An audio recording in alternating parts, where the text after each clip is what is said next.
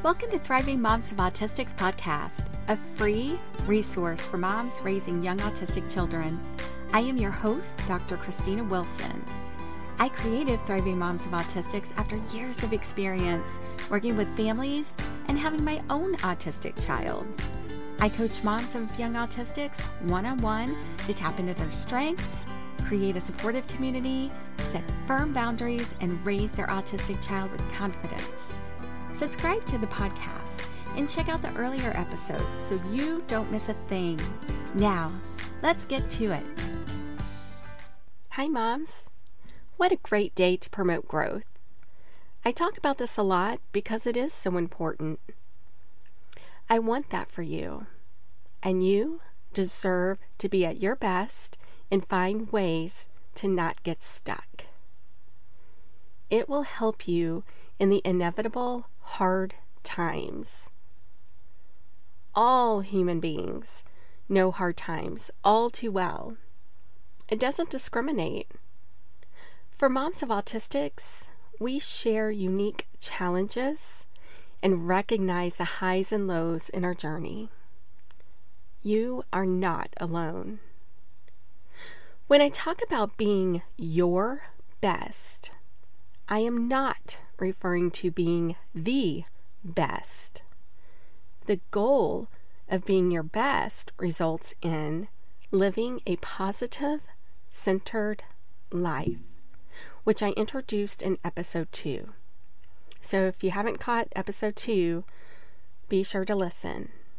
In episode 4, I painted a picture of what growth looks like in your autism journey as a mom and offered a mini mindset quiz. In episodes 12, 18, and 19, I explored tips for growing mindset and associations with resiliency and grit. In this episode, I explore the dangers of perfectionism and its impact on growing as a mom of an autistic. Find the full transcript for this episode at thrivingmomsofautistics.com slash 21. Please share the podcast with other moms to help them grow in their autism journey. You can also do this by leaving a review on Apple Podcast. So, are you an autism mom that tends to be a perfectionist? Perfectionism is tied to personality.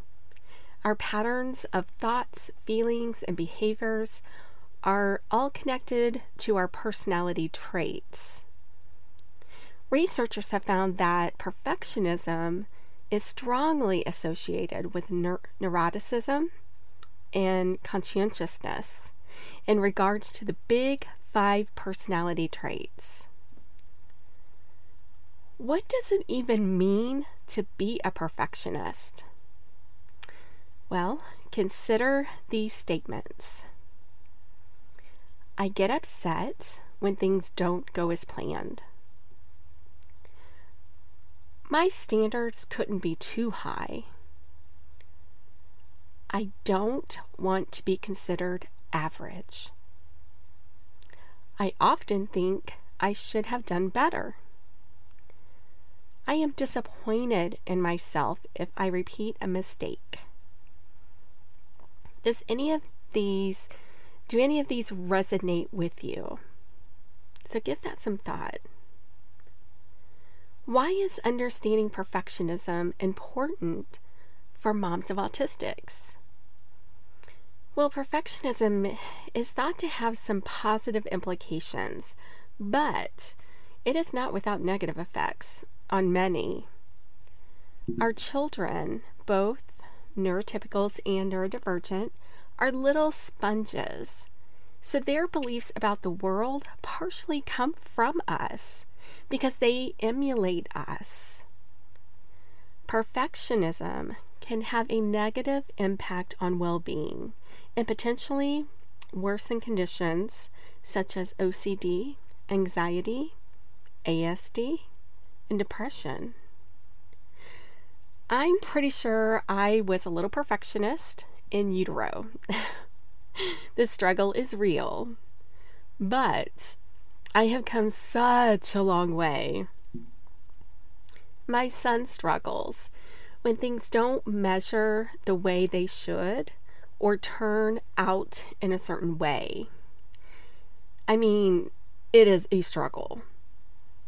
I have to be mindful of how I model life so he learns that life is full of learning opportunities and it's okay to make mistakes along the way. So, how do moms of autistics transition away from perfectionism? Well, first, you should consider your mindset. Start with questioning what drives you? If you are driven by being the best rather than being your best, that is likely a problem. The best implies perfectionism. Your best meets you where you are at. For example, I used to be afraid to fail. Now, I embrace what I call learning opportunities. I haven't failed. There's always something to learn. Not only do I see the difference, but I feel the difference. And this shift in mindset has had a significant impact on my well being. Here are three ways to shift your mindset for growth as a mom of an autistic. Number one, control the narrative by watching and catching and changing your stinking thinking. So they say you are what you eat. Well, you are what you think, or at least you believe. If you think you're a failure, you believe that. You're a failure. If you think you can improve, you will in your time. The second is to be realistic. Otherwise, you set yourself up for negativity. And last, your words matter. I want to say that one again because that's that's a big one. Your words matter.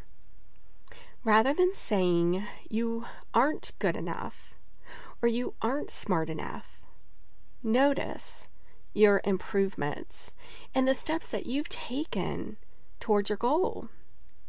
Noticing is encouraging. This is great for our kids too. Rudolf Dreikurs referred to misbehaving children as being discouraged. This was born out of the misguided belief about oneself. Dreikurs taught that children need encouragement like plants need water. And you know what? Adults are no different. So, in the next week, consider where you are in terms of your beliefs about yourself and your own success as a mom. What needs to change as you grow as a mom? Are you in need of encouragement so you can flourish as a mom? It starts with you. Be your biggest cheerleader. Be kind to yourself. You deserve it. Thanks for listening to Thriving Moms of Autistics podcast. Be sure to leave a review and tell other moms of autistics about the podcast. Let's support each other. Find the full transcript for this episode at thrivingmomsofautistics.com.